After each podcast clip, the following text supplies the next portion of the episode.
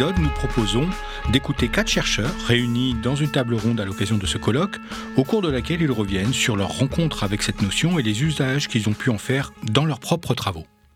Et on commence par écouter Mathias Millet, sociologue, professeur des universités à l'université de Poitiers et membre du GRESCO. Moi, j'ai découvert tout simplement dans ma formation, euh, j'ai par exemple eu un séminaire de maîtrise, à l'époque ça s'appelait maîtrise, avec Guy Vincent et hum, Bernard Lahire, qui était en fait tourné là-dessus.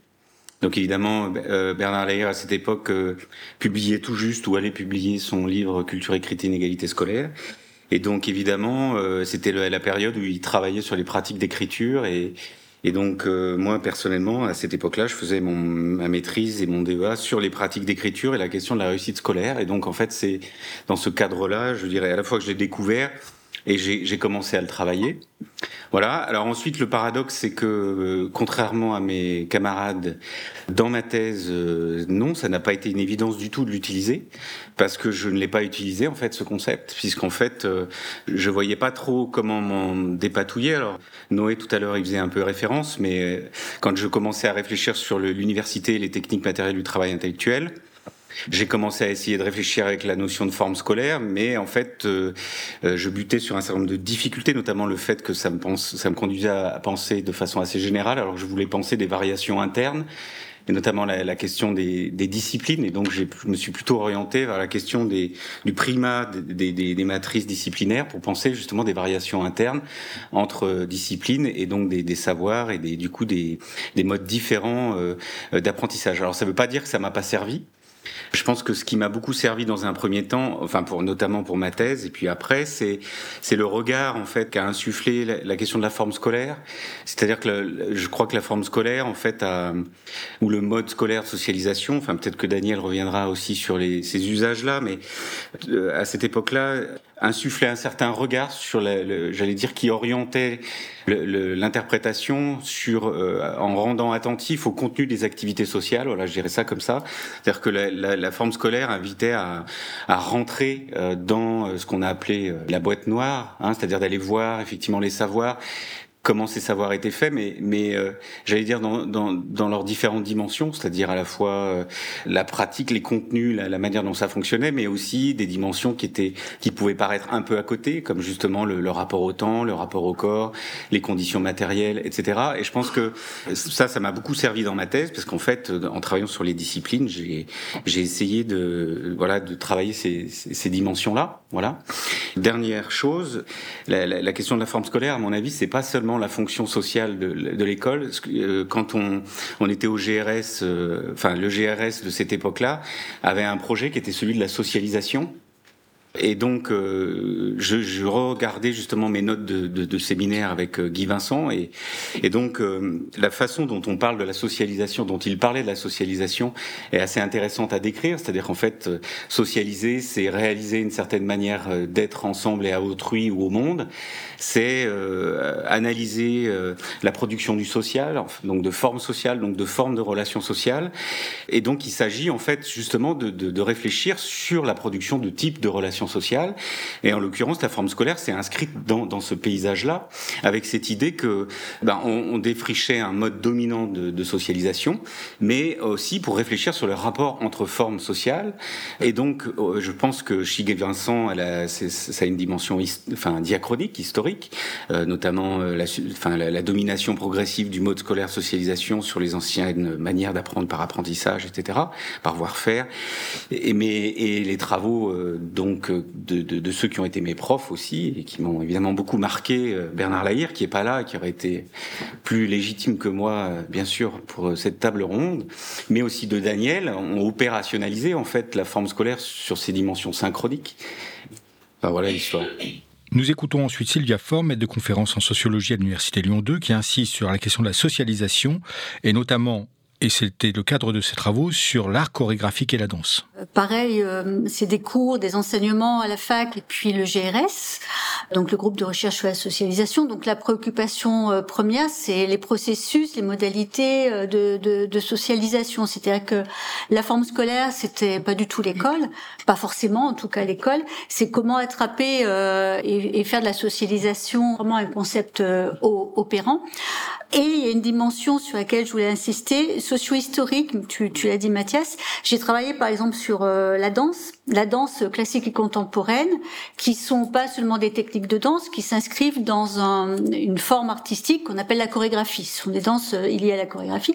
Donc pour saisir ces objets, je vais faire euh, faire court. Hein, il s'agissait, ma, thèse, c'était de reconstituer euh, dans l'histoire de la, chorégraphie, mais cette histoire, c'est la transformation de formes sociales, de formes politiques, de distribution du, du pouvoir. Alors aussi bien évidemment euh, entre les groupes sociaux, mais le mode d'exercice du pouvoir aux périodes, dans les différentes périodes où ces différentes techniques de danse se sont unifiées pour devenir cet art chorégraphique, c'est-à-dire et dans chorégraphie il y a graphie, c'est-à-dire euh, il y a eu des, des, écritures de la danse et, à partir de là aussi euh, des modes d'apprentissage, de transmission euh, de la danse spécifique, mais qui sont complètement liés. Je ne vais pas rentrer dans les détails à des à des manières d'exercer le, le, le, pouvoir et notamment j'anticipe sur une question d'après. Évidemment, moi, je l'articulais beaucoup à Elias, forcément, puisque la chorégraphie se met en place euh, véritablement sous Louis XIII, Louis XIV, essentiellement, avec aussi la création des académies dans différentes activités culturelles, etc. Donc, c'est tout ce processus socio-historique que la forme scolaire, finalement, nous, nous invite aussi à aller, à aller voir, puisque la forme scolaire, c'est, oui, c'est, hum, pas seulement, on peut bien sûr voir ce qui se passe dans des cadres pédagogiques, mais dans ce cas-là, il faut parler peut-être de dispositifs pédagogiques. Euh, ce que Guy Vincent euh, montrait, c'est que l'école, l'organisation, donc euh, c'est vraiment une forme de, de transmission, d'apprentissage spécifique. C'est la constitution aussi de types d'hommes et notamment à travers à travers l'école, ce sont bah, l'enfance, hein, c'est l'enfant qu'on sépare de la famille, vous connaissez. Mais c'est justement avec l'invention euh, du cours de danse, de l'académie de danse, donc de ce qui deviendra l'Opéra de Paris après. Puis bon, euh, c'est vraiment euh, isoler une pratique pour la spécialiser, la mettre en exercice, etc qui est lié à des manières d'exercer le pouvoir. C'est-à-dire que c'est, c'est pas euh, que de la pratique, c'est aussi toute une, une, forme sociale, c'est une formation sociale, c'est une organisation sociale qui, qui va transformer progressivement les rapports sociaux, les, euh, qui va créer des, de la socialisation, donc des petits types d'hommes, des, qui va avoir des attentes en termes de, de rapport au corps, de manière de bouger le corps, mais aussi ça va de pair avec l'activité cognitive, manière de, d'apprendre, de mémoriser, de, de répéter, de, de, faire les choses, etc. Rachel Gasparini, professeure en sciences de l'éducation à l'Université Lyon 2 et membre du laboratoire ECP, dont les travaux ont porté sur l'école primaire et la question de la discipline, nous explique en quoi cette notion de forme scolaire a pu éclairer ses travaux. Je me suis intéressée à la forme scolaire euh, par rapport euh, aux écoles euh, primaires, par rapport à la discipline à l'école élémentaire. Et la question que j'avais, c'était de me dire, est-ce que dans les écoles, alors moi je les ai appelées écoles novatrices et non pas écoles nouvelles, euh, pour des raisons que je pourrais vous expliquer, mais là c'est pas très intéressant. Est-ce que la discipline était vraiment plus souple dans ces écoles-là que dans les écoles euh, dites traditionnelles avec beaucoup de guillemets? Et donc moi, ce qui m'a intéressé dans la forme scolaire, c'est que Justement, il y avait une étude de ce qui se passait en classe, mais en lien avec la société et notamment les modes d'exercice du pouvoir dans la société. Donc ça, ça m'a, ça m'a beaucoup intéressé. Et dans le, la recherche que j'ai menée, j'ai, travaillé par configuration qui euh, tenait compte à la fois d'observations et de données qui venaient de la classe et d'éléments qui venaient de la société et également des réactions des élèves. Ça, ça a été un, un aspect qui m'a beaucoup intéressé c'est de se dire finalement comment est-ce que les élèves réagissent à euh, la socialisation qui leur, est proposée. Est-ce qu'ils arrivent à comprendre le type de classe euh, dans laquelle ils sont, les intentions pédagogiques, parce que finalement la forme scolaire, ça n'est qu'une intention pédagogique, mais qui va se retraduire évidemment par des dispositifs, par du matériel, par des manières de fonctionner. Et est-ce que entre les enfants, il y a des manières différentes de se réapproprier ou de comprendre ce qui euh, est proposé dans le, la forme scolaire de la classe. Et donc, moi, ce qui m'a beaucoup intéressé aussi dans la forme scolaire, on en a parlé un petit peu dans, les autres interventions, c'est ce sont les variations de la forme scolaire. C'est-à-dire, historiquement, hein, tu en as parlé, euh, Sylvia, la forme scolaire, il y, a, cette histoire qui est très importante. Hein. Guy Vincent disait qu'en fait, il a repris des travaux de, de Roger Chartier et puis d'autres euh, historiens qui montrent qu'à un moment donné, ben, il y a cette forme particulière d'apprentissage euh, qui arrive et qui, qui va rompre avec les modes traditionnels de transmission. Et puis, il va y avoir des, variations. Donc, on, a euh, au départ, 17e siècle, un, un, élève discipliné. Puis après, euh, début 19e siècle, on va faire appel à la raison de l'enfant. Et puis, fin 19e, on va commencer à parler de l'élève coopératif. Et donc j'ai regardé moi dans les notamment les pédagogies Freinet, Montessori et évidemment je me suis rendu compte qu'on n'était pas uniquement sur euh, un élève coopératif euh, et raisonnable et que les trois variations de la forme scolaire on les retrouvait finalement dans toute classe, dans toutes les, pédagogies, dans des proportions différentes mais qu'on n'avait jamais aucune classe par exemple où, il n'y ait pas du tout la, la, la, variante la plus directe de euh, la forme scolaire. Hier je disais est-ce qu'on n'utilise pas trop la forme scolaire en même j'ai pas arrêté de l'utiliser moi dans mes travaux. Donc, vous voyez, euh, c'est un peu contradictoire ce que je dis. Et la dernière recherche que j'ai faite sur le, les enfants qui ont des troubles du comportement euh, en maternelle, moi, il m'a semblé que par exemple, quand on dit qu'on va sortir de la forme scolaire ou qu'on va réformer la forme scolaire, il me semble que c'est vraiment un, un, abus de langage et que la forme scolaire, elle est vraiment consubstantielle euh, à notre société. Et en tout cas, dans ce que j'ai observé dans les classes avec les, les élèves qui ont des troubles du comportement en maternelle maternelle, il m'a pas semblé que euh, arrivait à des pratiques qui euh, bouleversaient totalement la forme scolaire. C'est-à-dire que la forme scolaire, elle était soit évacuée, on sortait l'élève de la classe, soit elle était aménagée, mais en disant c'est un élève qui va avoir des problèmes plus tard, donc il pourra jamais aller très très loin dans sa scolarité. Donc par exemple, on avait une évaluation plus souple, on lui permettait de bouger dans la classe, mais en disant bah, de toute façon au lycée tu pourras jamais y aller parce que tu seras pas fait pour. Soit avec euh, des exercices qui renforçaient la forme scolaire c'est-à-dire l'enseignant qui euh, demandait à l'élève de répéter plusieurs fois des gestes, de, s'entraîner à être assis, de s'entraîner à rentrer dans la classe, et avec tout un tas de professionnels qui travaillaient comme ça autour de l'élève pour renforcer la forme scolaire. Donc psychomotricien, euh, enseignant du RAZ, etc. Il me semble, moi, que la forme scolaire, c'est un petit peu un idéal, en fait. Euh, C'est-à-dire que c'est un, peu une intention de socialisation. Alors, qui, ça ne veut pas dire qu'elle elle ne se traduit pas par des effets tangibles, matériels, etc. Mais on n'arrive jamais complètement à ce projet socialisateur. On le voit jamais complètement chez les enfants euh, auxquels euh, c'est destiné. Et je pense qu'il faut jamais oublier ça. C'est c'est intéressant de voir la réception justement par le par les personnes qui sont destinatrices de cette forme scolaire, de qu'est-ce que, quelles traces on trouve, ou quelle résistance, ou réappropriation, ou pas, voilà. Daniel Tain, professeur émérite en sociologie à l'Université Lyon 2, rappelle le contexte de l'émergence de la notion de, de, forme scolaire et des travaux de Guy Vincent et le lien pour repenser à ce moment-là à la fois la socialisation et les inégalités. Je voudrais juste remettre un peu dans le contexte. Alors, je suis un peu plus vieux que tout petit peu que mes camarades, mais euh, au moment où Guy Vincent, mais d'autres, Régis Bernard, qui a été un, de mes enseignants, euh, qui a énormément compté pour moi, même s'il n'a pas produit tant que ça, et puis quelques autres, ils étaient, c'était un vrai bouillonnement, un bouillonnement au sein de ce laboratoire pour réfléchir à la question de la socialisation, euh, que plein d'autres trouvaient euh, concept inutile ou rabattu sur la socialisation fonctionnaliste à la Parsons. Euh, et puis un, bouillonnement pour penser ben, les questions, alors pas des inégalités sociales, mais les questions des, institutions qui, qui, contribuent à former, à formater, etc. le monde. Et, et, ce débat, il était, je ne sais pas si je suis très clair, mais à l'intérieur même du GRS, il y avait aussi des débats avec d'autres courants très foucaldiens. Alors je dis foucaldien, c'était pas nécessairement Foucault. Vous savez, les les élèves sont parfois dépassent le maître, pas toujours pour le meilleur, c'est euh, très radicaux par rapport à, avec, avec, Foucault.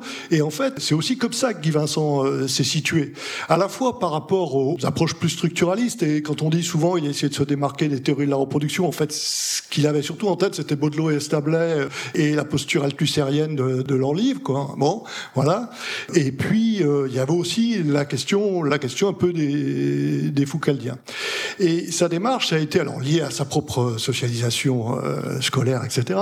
Mais c'était effectivement de se dire, mais ce qui nous paraît évident sous, sous les yeux, là, l'école qui sert à la reproduction, etc., mais qu'est-ce que c'est, d'où ça vient? Et d'une certaine manière, je ne sais pas s'il avait ça en tête, mais il, il s'est agi de casser une sorte d'évidence. Et donc l'histoire, pour ça, la, socio, la socio-histoire a été euh, son ressort. Essayer de voir, si vous cherchez bien dans les cahiers du GRS, vous allez des vieux ou même du GRPS, groupe de recherche sur le procès de la socialisation. Vous allez voir un texte de, de Régis Bernard sur les petites écoles rurales d'ancien régime qui sont avant la forme scolaire. Donc il y avait plein de petits travaux de ce type-là qui montrent que ça prépare à la forme scolaire et en même temps ce n'est pas encore de la forme scolaire.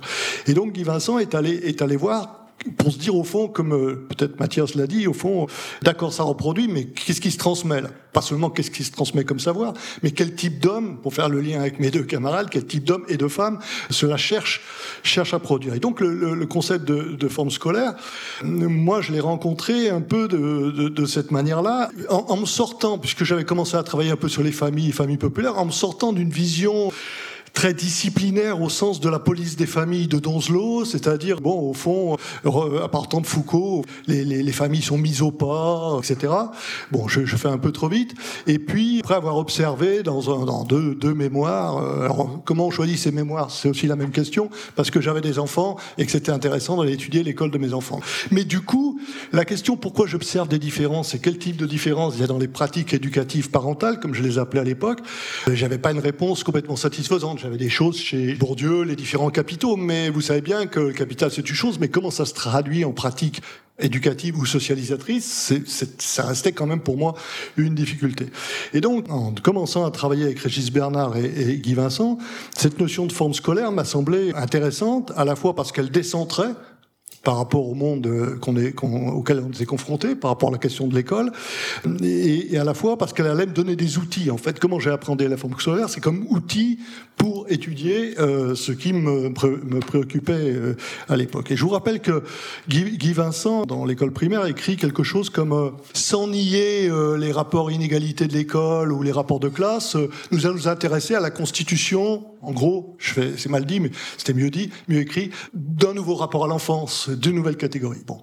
Et moi, ce sans nier, ben, j'avais un problème euh, là-dessus. Pourquoi? Parce que pour des raisons, bon, peu importe, à la fois biographiques et euh, de, de, mes centres d'intérêt, la question des inégalités restait importante. Donc la question qui s'est posée, c'est qu'est-ce que je peux faire de la forme scolaire en tant que telle?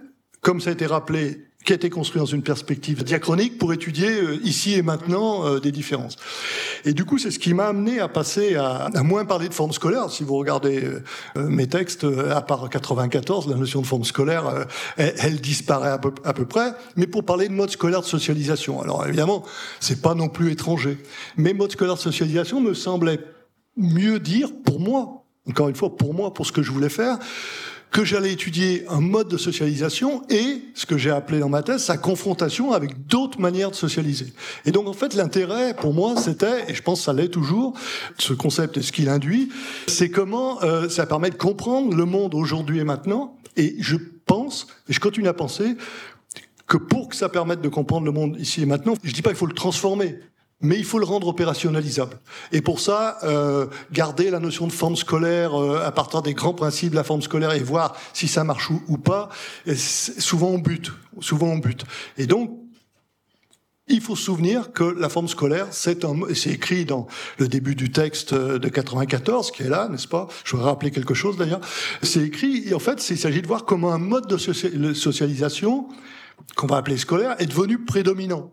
Et Guy Vincent rajoute euh, non sans difficulté. Donc il s'agit de voir ça. Donc non sans difficulté, c'est important. Prédominance, ça ne veut pas dire qu'il est partout. Ça veut dire aussi qu'il est confronté à d'autres modes de socialisation qui sont éventuellement ne sont pas dominants, en tout cas sur la dimension de formation, mais qui peuvent être, euh, alors les, dans les familles populaires évidemment, mais qui peuvent être aussi euh, d'autres formations, je sais pas, à l'école, euh, comment elle s'appelle, 42, euh, etc. Comment ça se frotte? La question pour moi, c'était un peu comment ça se frotte à ça. Voilà. Alors ce que je voulais dire par rapport au bouquin, quand même, d'abord, faut pas oublier qu'il y a un point d'interrogation à la fin du titre. L'éducation prisonnière de la forme scolaire. Point d'interrogation. Donc c'était un débat, c'était un enjeu. Et d'ailleurs, si vous lisez le livre, et si vous arrêtez pas à ce texte canonique, c'est ce qui était dit ce matin, j'en peux plus. Euh, eh bien, si vous arrêtez pas à ce texte-là, vous verrez que d'autres dans le livre ne sont pas du tout forme scolaire et, et le discutent. L'autre question, c'est, et je crois pas dévoiler un scoop si vous êtes des lecteurs attentifs, c'est qu'en fait, c'est pas tout à fait un livre écrit à trois. Ce sont trois textes articulés entre eux. Guy Vincent d'abord, Bernard Lahire ensuite, Daniel Tain. Enfin, on était d'accord. Mais je veux dire, c'est pas tout à fait la même chose. Et, et si vous lisez de près, vous, vous pourrez comprendre qu'il y avait déjà des inflexions qui se faisaient euh, chez les uns et les autres, chez Bernard Lahire et, et moi-même notamment. Pas une inflexion contre Guy Vincent. Enfin, il me semble pas que Guy Vincent l'ait jamais vécu comme ça. En tout cas, avec moi, Bernard Lahire, je sais pas, il se débrouille. Mais une sorte de, non pas de dépassement, mais d'appropriation pour nous permettre de comprendre nos, comprendre nos objets et chacun est allé chercher, alors moi sur les différences de modes de socialisation et l'AIR euh, en, allant ajouter ces questions de forme sociale, orale, pratique et scripturale théorique. Daniel Tain, toujours lui, nous rappelle la pertinence des caractéristiques du concept de forme scolaire. Euh, D'abord, la question des caractéristiques du concept, sont-elles pertinentes? Moi, je vais reposer une autre question. Est-ce qu'il est pertinent de séparer les caractéristiques du concept? C'est-à-dire, est-ce qu'au fond, dire, bah là, il y a de la règle, donc c'est de la forme scolaire ou c'est pas de la forme scolaire, ou en exagérant, là il y a de la forme euh, scripturale théorique, euh, donc c'est de la forme scolaire. Alors si, si forme scripturale théorique, c'est de la forme scolaire, si je lis euh, n'importe quel bouquin en allant me promener dans un parc, euh, je suis dans la forme scolaire. Vous voyez bien que si, je fais exprès de pousser le bouchon un peu loin, mais que ça marche pas complètement. Donc faut pas oublier ce que Vincent et les deux autres écrivaient, euh, c'est quand même c'est un ensemble de traits pertinents qui s'articulent, qui ont permis de constituer la forme scolaire, ce qui finalement pas si loin, même si je suis pas sûr que Guy Vincent aurait signé, je suis pas si loin de, l'idéal type euh, weberien. Hein. C'est on a systématisé des traits, etc. Voilà. Donc après la question c'est le confronter euh, à l'empirie en quelque sorte pour voir jusqu'à quel point ça marche. Il n'y a pas d'autre euh, réponse que ça. Deuxième point très très vite, c'est qu'en fait quand je, il me semble que souvent j'ai parlé, par exemple, s'agissant du périscolaire euh, que tu connais par ailleurs, j'ai parlé de, de pratiques tramées par la forme par la forme scolaire, d'une certaine ou tramées par le mode scolaire de socialisation. Ce qui ne veut pas dire que c'est un décalque. Ça veut dire que même les animateurs qui se disent ascolaires ou qui résistent à l'école, d'abord, leurs pratiques sont quand même tramées, donc euh, colorées, façonnées, comme vous voulez, par, par le mode scolaire de socialisation, mais ça ne veut pas dire que c'est un, pur décalque. Et par ailleurs, on peut montrer, alors là je vais, je vais un coup dans un sens, un coup dans l'autre, on peut montrer que parfois, on conteste l'école au nom même des principes de, des logiques socialisatrices qu'elle porte. Hein. Et donc c'est pas aussi simple de dire jusqu'où ça s'étend euh, parce qu'il y a des contestations de l'école, parce qu'au fond il reste des pratiques autonomes. Évidemment qu'il reste des pratiques autonomes. Répondre à la question est-ce qu'on est tous, euh, ben oui, euh, évidemment qu'il n'y a pas que il y a pas il y a pas que la forme scolaire partout. Et mais pour autant ça ne veut pas dire que la forme scolaire ne trame pas un certain nombre de comportements, etc. de pratiques. Mais la question qui va se poser maintenant, c'est est-ce que ça s'hybride, ça s'hybride pas, jusqu'à quel point le concept ne permet de plus rien dire. Pour parler comme Passeron, jusqu'à quel point le concept disjoncte, et donc faut passer à un autre concept, ou dire la forme scolaire dans le contexte périscolaire, je ne sais pas. Sylvia Faure insiste à son tour sur cette notion et son usage et l'extension de la forme scolaire qu'on applique en dehors donc du cadre scolaire pour voir l'extension donc la forme scolaire euh, en dehors de l'enfance surtout. Alors je pense au, au, travail récent de Muriel Darmon sur les centres de rééducation euh, après ABC où il y a une très belle démonstration de comment euh, les traits de la forme scolaire sont agissent et évidemment de manière variable en fonction des parcours biographiques, des origines sociales des, des patients et des patientes. Et puis je pense oui qu'on a intérêt à aller voir euh, au-delà des enfants pour sortir justement du cadre de l'école. Là me vient le souvenir, euh, j'avais travaillé sur des ouvrières euh, qui étaient mises au chômage et on leur proposait donc des plans, vous savez, de pour retourner vers, vers l'emploi. Et un certain nombre, pas toutes, un certain nombre d'elles suivaient des formations et où euh, c'était assez euh, au-delà des formations pratiques. Donc il y a toujours cette, euh, il y a plusieurs traits d'apprentissage ou de rapport aux choses, au monde, à, à, la pratique qui sont qui sont qui peuvent être évidemment concomitantes. Mais ce qui était curieux, c'est qu'on leur demandait pour des formations pour devenir aide à domicile de faire un mémoire écrit. Vous voyez, donc c'est pas les mémoires de, de master ou c'est pas une thèse, mais mais euh, de, de, voir que dans le euh, comment, euh, en particulier dans des univers sociaux dominés, il peut y avoir comme ça l'émergence de cette forme sociale dominante qui a effectivement pas en tête parce que c'est c'est pas c'est pas une, personne. Mais mais il y a quand même le, le, un petit peu le modèle idéal type de, de qu'est-ce que c'est qu'un individu qu'est-ce que c'est qu'un citoyen qu'est-ce que c'est qu'un travailleur. Ou du coup il y a certaines certaines modalités de la forme scolaire qui vont être un petit peu automatiquement sans réfléchir dans tout un tas de centres de formation de socialisation de rééducation de avec beaucoup de guillemets, naturellement mise en œuvre, parce que le quand je dis naturellement, ça veut dire que c'est oublié. C'est-à-dire que tout le, procès, le processus euh, socio-historique et, et les et la vision du monde et des individus que cela euh, sous-tend est oublié, hein, c'est insu, et, et, pourtant ça fonctionne dans plein d'univers euh, sociaux. À nous d'aller les dénicher. Mathias Millet nous explique en quoi la forme scolaire est utile et en quoi elle permet d'éclairer les relations sociales. Ce qui est important, c'est de ne pas oublier que c'est un concept et que donc en tant que concept, c'est un, un, outil qui doit apporter quelque chose. C'est-à-dire qu'en fait, euh, si on doit parler de forme scolaire, c'est que l'usage même de ce terme euh, éclaire un aspect des réalités qu'on cherche à observer euh, d'une manière différente. Et si on peut dire la même chose sans l'utiliser, ben effectivement, ça veut dire qu'il n'est pas très utile à ce qu'on cherche à voir. Voilà. Donc ça, c'est la première remarque. Ensuite, moi, ce que je voulais dire, c'est que la forme scolaire, c'est de la relation sociale. Enfin, moi, je veux insister là-dessus. C'est du rapport social, alors qu'on peut analyser d'un point de vue diachronique, comme l'a fait Guy Vincent, ou d'un point de vue synchronique, comme l'ont fait les travaux euh, euh, actuels, et en commençant par ceux de, de Daniel et puis de, de Bernard Lahire. Donc, c'est pas des caractéristiques ou des états. Enfin, je veux dire, il faut pas, il faut pas essentialiser la forme scolaire. C'est vraiment des relations sociales qui euh, se typifient, qui circulent, qui se rencontrent, qui se confrontent, qui s'opposent, qui se dominent, qui se contredisent.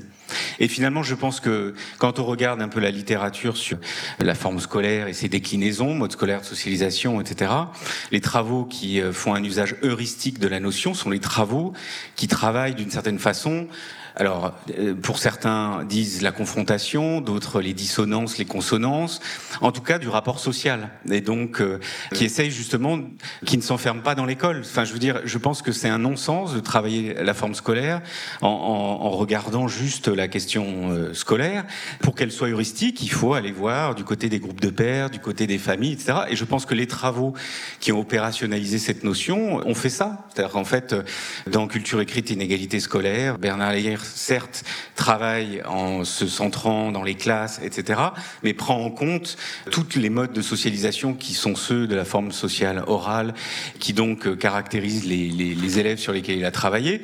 C'est pareil pour euh, Daniel dans les familles et l'école.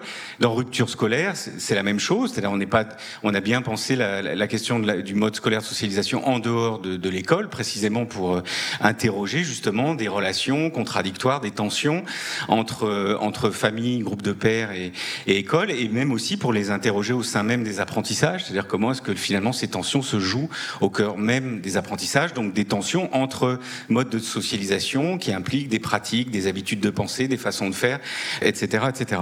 Donc moi je pense que la, la, le côté opérationnel, c'est de pas oublier que en fait ce sont des relations sociales qui se rencontrent, qui euh, qui s'informent ou pas, et euh, de même que la forme scolaire peut s'étendre, euh, de même elle est travaillée aussi de l'intérieur par, euh, par des, des, formes concurrentes, puisqu'effectivement, elle, elle prédomine, mais elle ne domine pas sans partage. Et donc, euh, elle est confrontée au fait d'avoir euh, en son sein des, des logiques sociales et socialisatrices qui peuvent l'entraver ou lui résister ou la dénaturer. Voilà, et c'est en partie aussi comme ça. Je pense que les parcours, certains parcours ont été analysés. Voilà. Et donc, ça veut dire aussi que la forme scolaire peut se retrouver à différents endroits, à l'hôpital, dans l'entreprise, etc mais évidemment, cette transposition, elle ne se fait pas non plus du, du, du pareil au même, elle se décline. C'est pour ça d'ailleurs que Muriel a parlé de forme scolaire hospitalière ou à l'hôpital. Euh, voilà. Rachel Gasparini revient sur les usages de la forme scolaire dans la recherche depuis les travaux de Guy Vincent.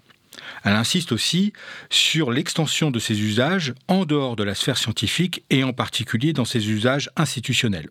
Moi, j'ai l'impression que j'ai, hein, à l'époque où j'ai utilisé la forme scolaire euh, dans ma thèse, c'est que c'était pas, enfin, le, tous les, les, intérêts scientifiques autour de l'école, ils n'étaient pas forcément là-dessus en fait. Hein. C'était pas aussi populaire que maintenant finalement. Moi, ça m'a beaucoup intéressé. Il y a d'autres personnes qui ça intéressait, mais on n'avait pas des colloques comme ça sur le, la forme. Là, on est très content du coup. C'est, je suis assez stupéfaite de voir l'usage qu'il y a eu après de la forme scolaire. Et alors, moi, il me semble qu'il y a quand même eu deux périodes euh, chez Guy Vincent. C'est la première période où, où euh, il a eu plutôt des doctorants en, sociologie et du coup, on s'est emparé de son concept d'une manière un peu sociologique. Et puis, il me semble qu'il y a eu la deuxième période où il était plus euh, philosophe, pédagogue et où moi personnellement, je me suis moins retrouvée dans ses dans ses travaux. Hein.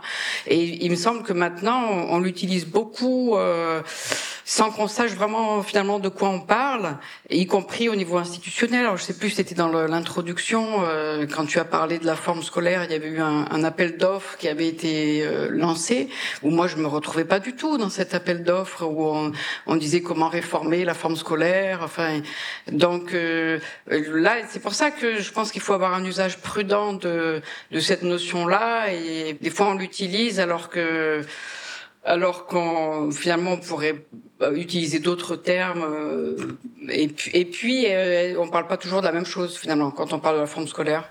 Mathias Minet revient sur la pertinence du concept et comment cette notion a permis de structurer des enquêtes de terrain et donc des travaux de qualité. J'ai envie de dire deux choses. Il y avait un caractère programmatique de la, des travaux initiaux et je pense que euh, ben, finalement, ce, caractère programmatique a été réalisé en partie. Je veux dire, il y a eu tout un ensemble de travaux qui ont été faits et qui euh, ont analysé un certain nombre de phénomènes à partir de, de, de cette entrée-là.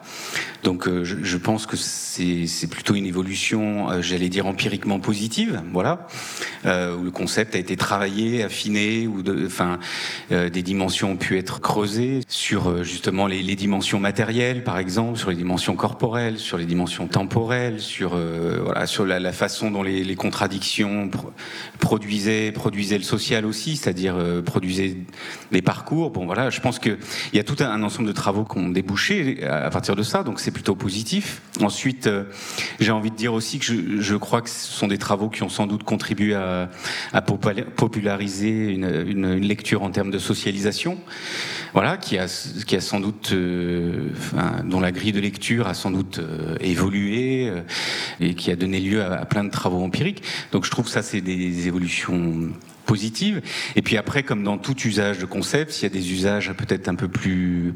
Euh, alors Clémence disait faible dans son introduction, en tout cas euh, un peu routinier. Je suis pas sûr qu'on ne fasse pas parfois aussi ces usages-là. Bah, peut-être que ces usages routiniers sont des usages qui sont moins heuristiques, voilà. Mais je, trouve que c'est plutôt euh, voilà je trouve que l'évolution a, plutôt donné lieu à des travaux d'enquête voilà je trouve que c'est plutôt le, le, rôle que doit jouer un, une notion ou des notions.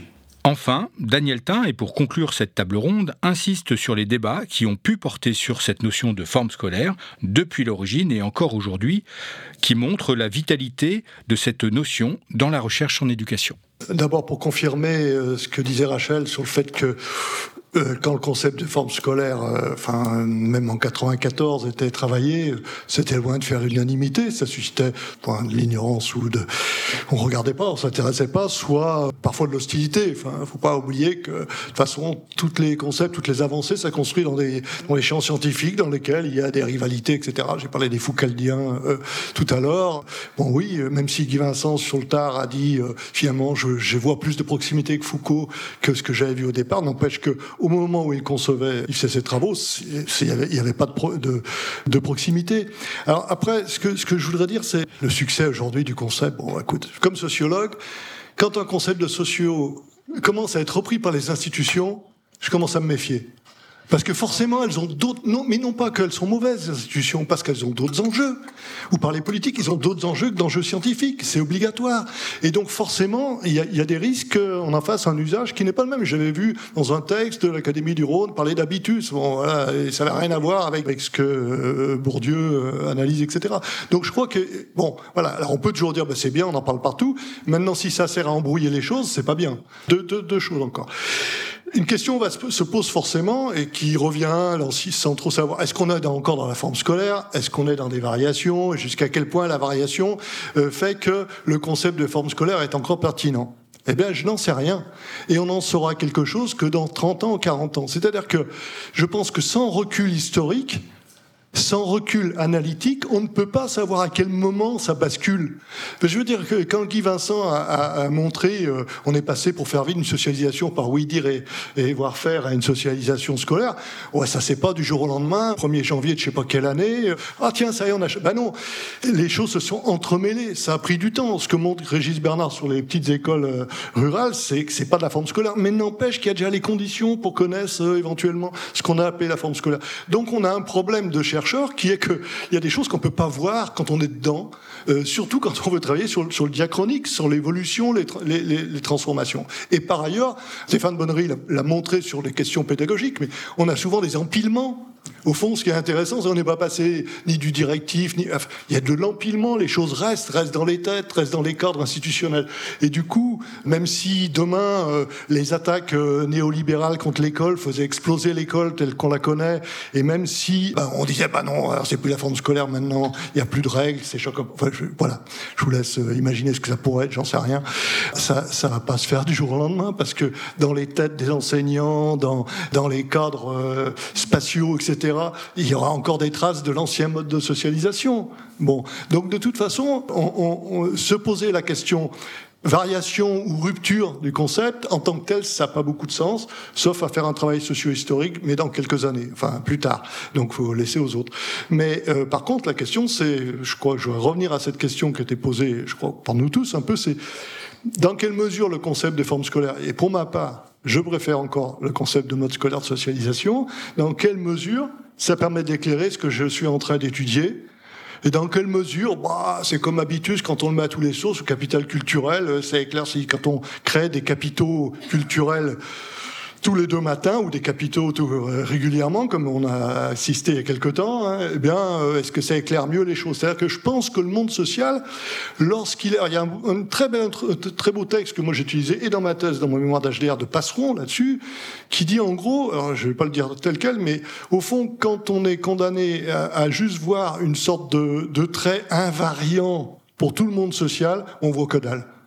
Il n'y a que des différences, des confrontations, des inégalités qui permettent de comprendre les choses. Mais si demain on dit bah, tout est forme scolaire, bah c'est bon, arrêtons la socio, c'est bon, on a compris, c'est terminé.